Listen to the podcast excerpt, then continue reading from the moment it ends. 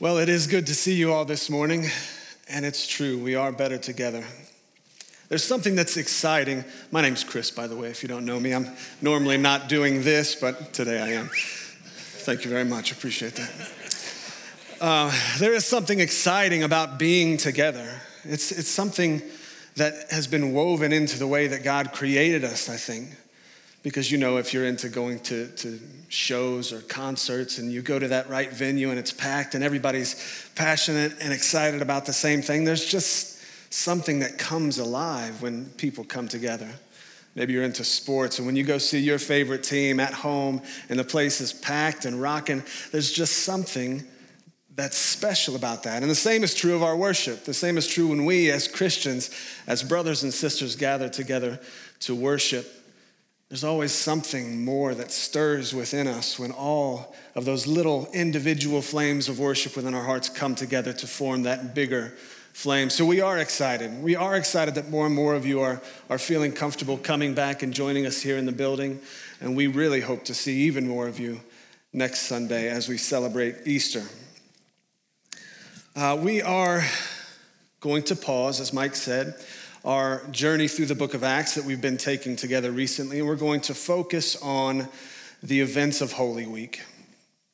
Now, of course, you all know that churches right now across the globe are remembering and celebrating this week, which was and has been and will always be the most monumental week that the world has ever known. It changed the world more than any other week in history. And it culminated with Jesus' death and burial and resurrection. But today, being Palm Sunday, we're going to, to start from the beginning of the story when Jesus arrived with his disciples in Jerusalem. This prophet, this miracle worker, this rabbi who had been saying and doing amazing things. As Aaron shared, uh, John said the whole city was like buzzing. They were excited because they heard this Jesus was on his way. And certainly not everyone had a full picture of who Jesus was, but the people certainly had heard the name, and, and certainly they may have heard how he had cast out demons. Others may have heard how he turned water into wine or fed thousands with just a basket full of food. Some might have heard how the winds and the waves obeyed his voice.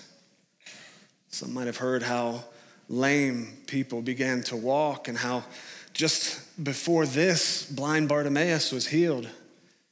Some might have heard how Lazarus had been raised from the dead. So the city was excited that the king was on his way. This was, they must have thought, the one they'd been waiting for the Messiah. The king is finally here and he's coming. We can see this account in every one of the Gospels the account of Jesus' entry into Jerusalem. This morning, we're going to look at the account in Mark, and we're going to be in Mark chapter 11 and verse 1. I'll give you a chance to turn there and we'll read through it in just a moment. But some of you may have vivid imaginations. Um, I don't know that I do. Jason tells me I don't have a good imagination, but what does he know? Um, but when I approach a passage like this that's really um, heavily narrative, that's telling a series of events, I really try to kind of read through it and close my eyes and put myself there. I want to, to see and, and feel and experience and hear everything that was going on. I want to stand in the crowd that was just packed and I want to imagine myself kind of peeking and trying to get a glimpse through, through other people of this king riding into town. I want to imagine myself taking off my coat and throwing it on the road before Jesus as he rode in. I want to hear the shouts around me of hosannas. I want to, I want to see the children climbing up into trees and going out into fields to, to cut down branches and bring them to put on the road in front of Jesus. I want to imagine myself as one of Jesus' disciples who, after the, the long walk from Jericho to Jerusalem, must have been filled with such incredible excitement and passion when the city finally came into view. This is what we've been waiting for.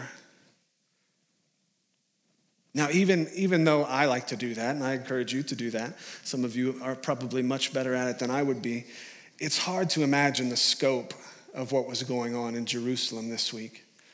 This was the Passover celebration. It was the time in which all of Jerusalem, all uh, of the Hebrews across the ancient world would flood to Jerusalem to remember what God had done, to remember how God had saved their people and led them out of Egypt. He'd parted the sea and let them walk across on dry land. And every year during this time, they'd come together and celebrate that. Individuals and families would also bring lambs and other animals for sacrifices for the atonement of sin. It was 30 years after this that a Roman, Roman governor decided to take a census. And one of the things that he wanted to find out was how many lambs were being brought to Jerusalem for the sacrificial worship during Passover. And the estimate that he came up with was a quarter of a million.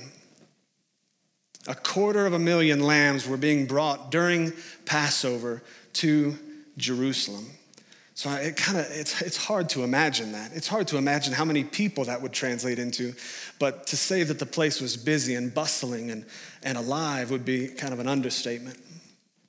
Let's go ahead and read it together. Mark uh, 11, 1 through 11. Mark 11, 1 through 11 says, As they approached Jerusalem and came to Bethphage and Bethany at the Mount of Olives, Jesus sent two of his disciples, saying to them, Go to the village ahead of you, and just as you enter it, you will find a colt tied there, which no one has ever ridden. Untie it and bring it here. If anyone asks you, What are you doing, or why are you doing this? say, The Lord needs it, and we'll send it back here shortly. They went out and found the colt outside in the street, tied at a doorway, and they untied it.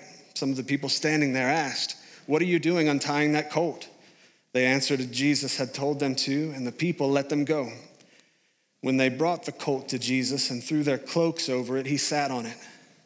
Many people spread their cloaks on the road, while others spread branches they had cut in the fields.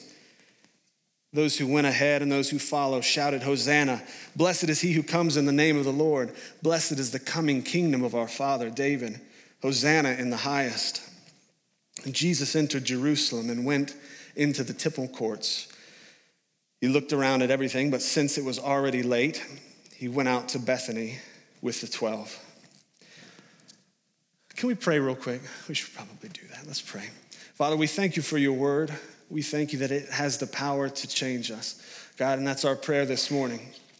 We pray that your spirit would be at work within us so that, Father, we, we don't just read this as a, a nice historical account or uh, we don't just think about this Sunday as the time when, when we get little souvenirs to take home and, and, and the children have little palm branches to wave. But God, we, we want your spirit to be at work and show us what you'd have us to do in response to this message this morning. We pray all this in Jesus' name. Amen. Amen. So, Mark makes it especially clear, even a little bit more than the other gospel writers, that Jesus had done his best, up to this point at least, to avoid crowds. Jesus didn't draw attention to himself on purpose. Now, that sounds weird, doesn't it? After all that Jesus has done, after all that he would do this coming week, is that true? Can that be right? But Mark tells us several times that Jesus would perform a miracle or he would heal someone or he would cast demons out of someone. And what does he say? Go and don't tell anyone about this. It Seems kind of strange. Several times in the book of Mark, he would instruct his disciples specifically to be silent concerning him, about who he was. Even from the first chapter of Mark, when we have Jesus' first recorded miracles where he's casting out demons, he instructs them to be silent because Mark says, they knew who he was. Even though probably no one else at that time had a solid grasp, the demons knew who Jesus was, and he told them to be quiet. Jesus had this magnetic power, obviously, that made this, this desire to, to keep kind of on the download pretty hard. I, I mean, if you want to stay on the down low, it's, it's probably going to be hard to do that if you're feeding thousands of people. Mark also makes that clear. After he cast out those first demons, he um, news, Mark says, spread about him quickly. And by that night, the whole town was at the door to see Jesus. And he performed miracles on countless people then. But he constantly tried to avoid crowds because he didn't want his mission to turn into a carnival. He was here for a mission, a mission that would culminate in the events of this week. He constantly hushed those who would champion his cause without really knowing what his cause was or, or who he really was. Jesus, again, had a mission to accomplish, and by the end of the week, he would have done so. But here on Palm Sunday, as Jesus rides into Jerusalem, all that secrecy, all that kind of hidden and veiled nature of what Jesus had been doing so far, it was done. It was over. Jesus rode into Jerusalem as Messiah and King. He would encourage the fanfare and the public rejoicing. And he was soon to have many open confrontations with his opponents. Jesus entered the, the city today in a way that every eye turned and focused on him. How amazing it must have been. Um, just this past week, Monday and Tuesday, um, you know, we, our family has, has, been having a difficult time, like everyone has. We, we have been um, working a lot. We've been doing a lot in the house. We unfortunately had a, a loss in the family, and we just decided we needed to get a couple days away right? We needed to take the kids and just go and do something fun, if for nothing, nothing else, for their sake, because they've just, I mean, they're kids. How do they understand anything that's been going on lately? We just needed to spend some time focusing on each other as a family and get away. So we decided that um, when I got home Sunday night, after I got everything done here, we were going to take the kids to the Indianapolis Children's Museum. So our kids, if you've not met them or seen them, they're three and five. So we got home and we loaded up the van and we packed little bags for them. And we said, Hey, kids, do you want to go to the Indianapolis Children's Museum? And immediately they were like, Yeah, the Children's Museum. But I'm certain, our five year old is pretty smart. I'm certain that she had no idea what she was excited about. She'd never heard the word Indianapolis. She had no idea what a children's museum was or what she would see or do there, but she knew it was going to be good. She knew it was going to be special. She could see that we knew it was going to be fun for her, so they were excited. And for those of you who have young children around that age or have had, or for those of you who have seen any TV show or movie ever in which a family with young children goes on a road trip, what was the question that was asked the minute we pulled out of our driveway? Are we there yet? I mean, before we were even out of our neighborhood, how much longer? About two hours. A solid three and a half minutes pass. Are we getting close now? Nope. Still about two hours. Another seven minutes pass. Has it been one hour yet? No, still pretty close to two hours. But they were excited. They were excited. And, and, the whole way there, we went that night and stayed in a hotel. And, and we got up the next morning and we finally pulled up to the museum. And the excitement was just, it was exploding. The doors were about to blow off the van, I think. They were squealing and screaming, and they saw the posters of superheroes, and, and they saw the dinosaur that's kind of on the side of the building there, and they're just squealing and screaming and yelling and so excited. All that to say, they just, it was fun. They had a great time. But that excitement, they didn't know what they were excited about. They were anticipating something amazing. They were expecting something fantastic, but they didn't really have any frame of reference for what that would look like. And I see a lot of that here in the passage. Even those closest to Jesus, they were excited. They were anticipatory. They were looking forward to this, but they really didn't have a solid frame of reference for what was actually about to take place. Even more so, this would have been the case for those people in Jerusalem who were excited. I mean, Jesus had spent years with his disciples, and for the most part, they were clueless. They were clueless, John tells us, until after Jesus was raised from the dead and ascended. Then they started putting all the puzzle pieces together and connecting the dots and saying, Oh, we get it. We see what actually happened now. It makes sense. But the people in the city there wouldn't have had any of that instruction. They just had heard about Jesus and some of the things he had done. They, of course, had been waiting for a Messiah and a king to come to Jerusalem, and they thought, at least for a time, that this was him. It's funny, some commentaries um, on this, as I studied this week, look at this first part um, with the colt and it being tied up somewhere and the disciples going to get it. And some people argue really forcefully that Jesus must have had this uh, prearranged meeting with, with people. And I mean, that, that might be true. There's nothing to say that's not true. And, and Jesus must have um, told the people that, that he would be sending some, some of his followers to get it. And he gave the followers this kind of uh, password, you know, we, the Lord needs this donkey. And they were supposed to turn it over. And I mean, that's possible. I don't know why you would argue about whether or not that's true, because I mean, the opposite might be equally as true that there's something miraculous in this, that Jesus was displaying some kind of omniscience here. He was, uh, he, he hadn't planned for the donkey to be there. He just knew that there was a donkey there. And of course, again, as John said, the city was excited because the king was on his way, the Messiah was coming. Anyone that had a donkey in the area would have been happy to turn it over for Jesus' use especially if it was only temporary. So, uh, at any rate, one of those two must be true because I, I'm pretty certain that if you went to the Oregon district, maybe just to walk around for lunch or something, and you saw a bike there uh, chained up, Maybe, maybe somebody could try it this week and just let us know how it goes. Just, just, just try this. Just go up and start unchaining the bike, and when someone comes out, just say, Brother, the Lord needs this bike. We'll get it back to you.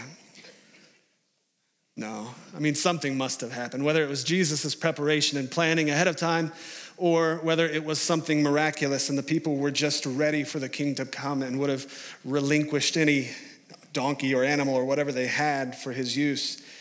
One of the two must be true. What's more important in, in this whole passage is how many times, and Aaron touched on it, how many times prophecy is fulfilled, even in this short passage. How many, how many times that Jesus does something amazing, and without the backdrop of the Old Testament, without the knowledge of the Old Testament, we're left just scratching our heads like, what in the world? Why is, it, why is he riding a donkey? Why does it have to be a, a donkey that's never been ridden? Why is any of this stuff going on like it is? Why are they saying Hosanna? Why are they saying blessed? He, I mean, everything, the key to it all and, and this is the same with most things in the New Testament, the key to understanding all of it is found in the Old Testament. It's in, it's in the Old Testament that we find that no one else is ever permitted to ride a king's horse or donkey. It's in the Old Testament that we find that animals that are used for a sacred purpose can never have been used for anything else. It's there that when a king is anointed, people throw their coats before him. It's there that the precise phrases are found, like Hosanna, which is always, Hosanna means, by the way, save us. I mean, it's a pretty literal thing. It means save us. And in the Old Testament, when it's used, it's always used directed toward a king. We can see in Messianic Psalms the exact phrase, Blessed is he who comes in the name of the Lord. We also find in, in the Old Testament in Kings that when, when kings rode to war, they rode horses for probably obvious reasons. But in times of peace and when kings would come in peace, they rode donkeys. It's there, as Aaron touched on again this morning, that we find 700 years before these events would take place, Zechariah say, Rejoice greatly, daughter Zion. Shout, daughter Jerusalem. See your king comes to you, righteous and victorious lowly, and riding on a donkey, on a colt, the foal of a donkey. It's there we see why Jesus went directly to the temple because that's exactly what God said he would do in Malachi. And again, no one understood any of this. I mean, Jesus' disciples had been following him for years. And they didn't understand how all these, these scriptures and the, these prophecies were connecting here. When Jesus asked them to go get a donkey, they must have just thought, well, Here goes something else weird that Jesus is doing that we just don't we don't get. But they did it. And now we have the benefit of hindsight, of, of course. Jesus and his the way he he interacted with people changed so drastically here. He rides into Jerusalem as Messiah. He's claiming it through everything that he does. He rides into Jerusalem as a king. The fanfare would have been overwhelming. And, and the people all over, the people that were there were acknowledging his kingship. You don't take your cloak or your coat off and throw it in a dirty, dusty, rocky ground for just a passerby. You don't even do that for your closest friend. You do that for a king. You don't cut down branches and line the road and shout Hosanna for just anybody, just because you're a little excited. You do that for royalty. And that's what the people were acknowledging.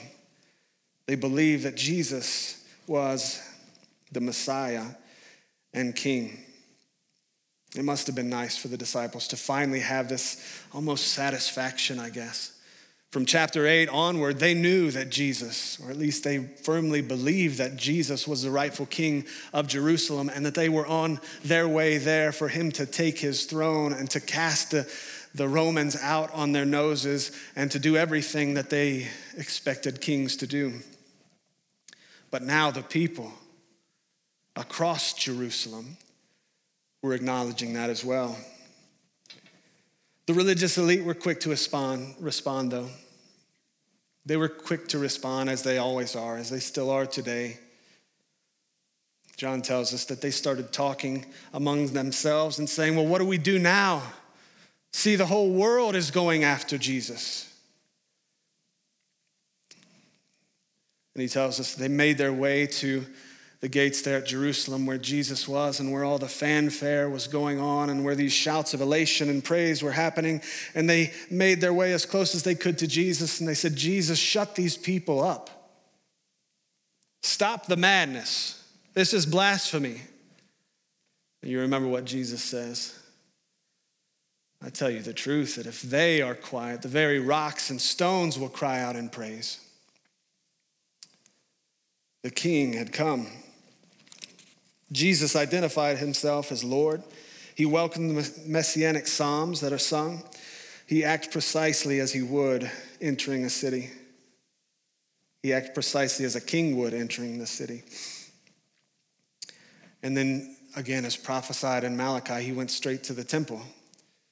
He didn't go as a tourist. He'd been there before, of course, but he wasn't dazzled by the gold. He wasn't mesmerized by the the marble. He wasn't impressed by the huge stones. No, he was going to look around to check it all out. And tomorrow he would come back and just, again, as Malachi said, he would cleanse it. He would come. It'd be like a refiner's fire or a launderer's soap. Again, we have the benefit of hindsight. We have the benefit of having the whole picture in front of us. The problem is evident to us now that the type of king that everyone expected didn't come. The type of Messiah that everyone expected didn't come. This was a different kind of king. This was a different kind of Messiah, certainly than the one that they were hoping for. They had wanted a warrior, a conqueror, one who would come in and throw out their enemies and smash Rome. But this king was different. This Messiah was different, at least from their expectations. Jesus didn't share the crowds or his disciples' idea of nationalistic glory or fantasy. In fact, he'd already forewarned his followers three times at this point that he had come to suffer and die. He wasn't here to establish a kingdom that would rival that of Caesar's. He wasn't simply here to inhabit the throne of David and restore the, the old glory of the, the kingdom of Israel. You see, kingdoms and, and, empires and dynasties have risen and fallen countless times throughout the ages.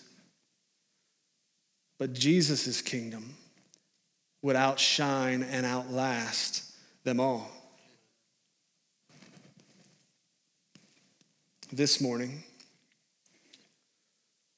in countries and cities and villages and townships and boroughs and countrysides all over the globe, in languages innumerable, people are gathering to celebrate Jesus' entry into Jerusalem. He's more powerful than any king that's ever existed. His kingdom will outlast them all, but do you see how it's different? Jesus came to seek and save that which was lost.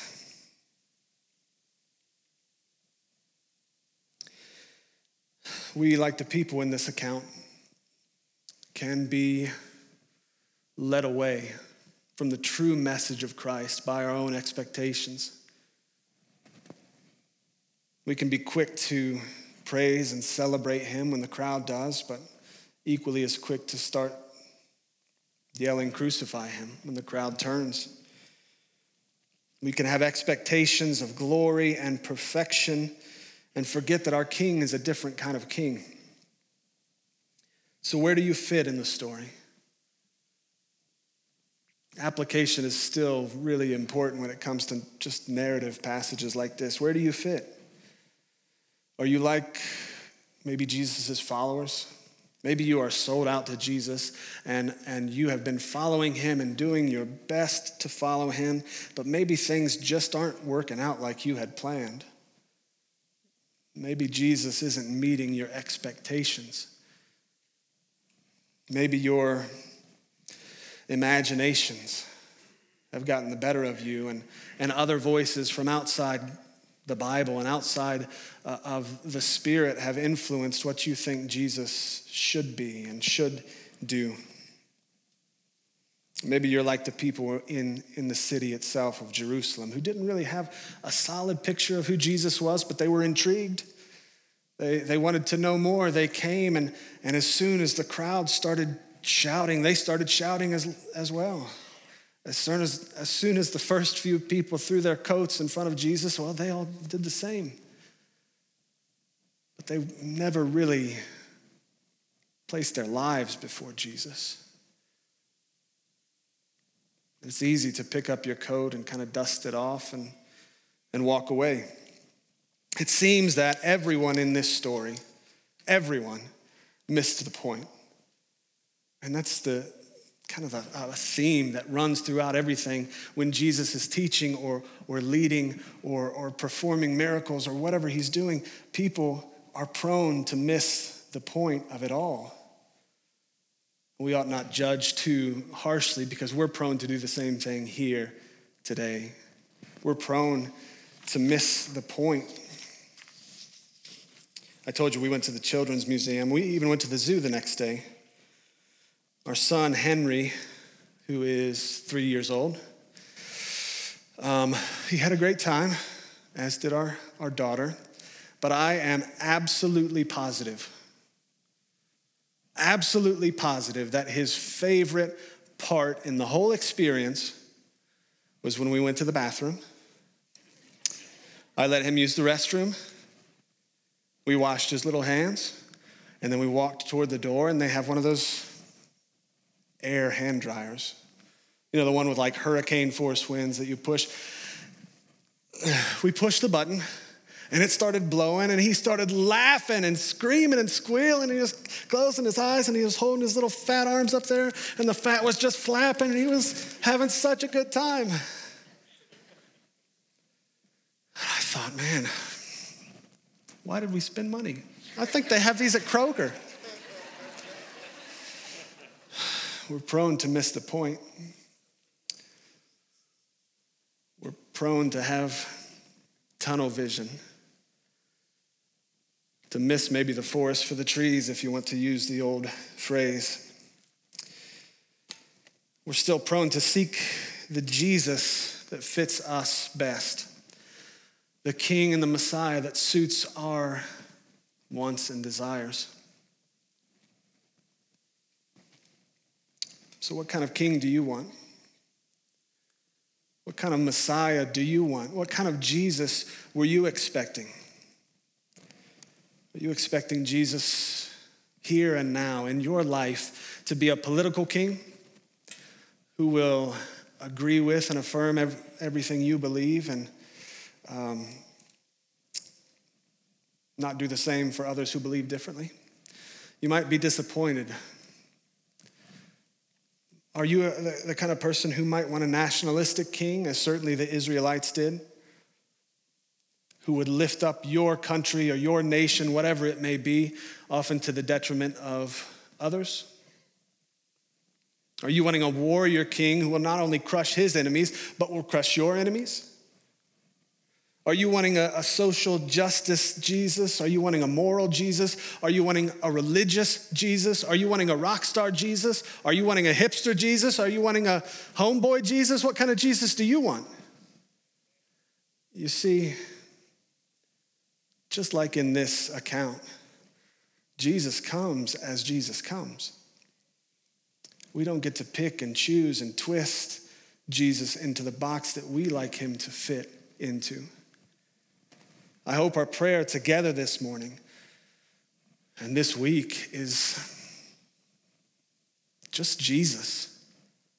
We want Jesus, simply Jesus, only Jesus, however he comes, whatever he commands, whatever he wants for me, however he wants to change me, I won't try and change him. I just want Jesus.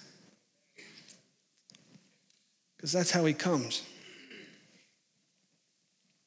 Our king is a different kind of king.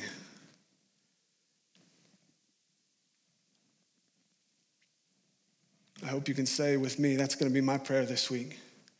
Just give me Jesus. Change me, Jesus. Do whatever you need me to do, Jesus.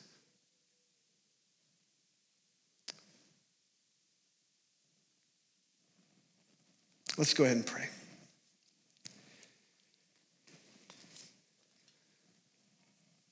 God, we thank you that as we begin to celebrate this week and all that you did and all that Jesus did for us, we can be changed by it, God. As we approach your word and as, as we remember, just like the Israelites remembered being led out of Egypt, we remember being led out of our hopeless situation with sin. We remember Jesus entering into Jerusalem. We'll remember him dying on a cross as the payment for our sins. We'll remember with joy the fact that he conquered death and rose again. But God, through it all, help us not to, to be ones who would turn your message and your mission into whatever we want it to be. God, we want you to change us from the inside out. We want you to do whatever you want to do in us. Help us to pray just Jesus, simply Jesus, only Jesus, no matter what. And it's in his name we pray. Amen.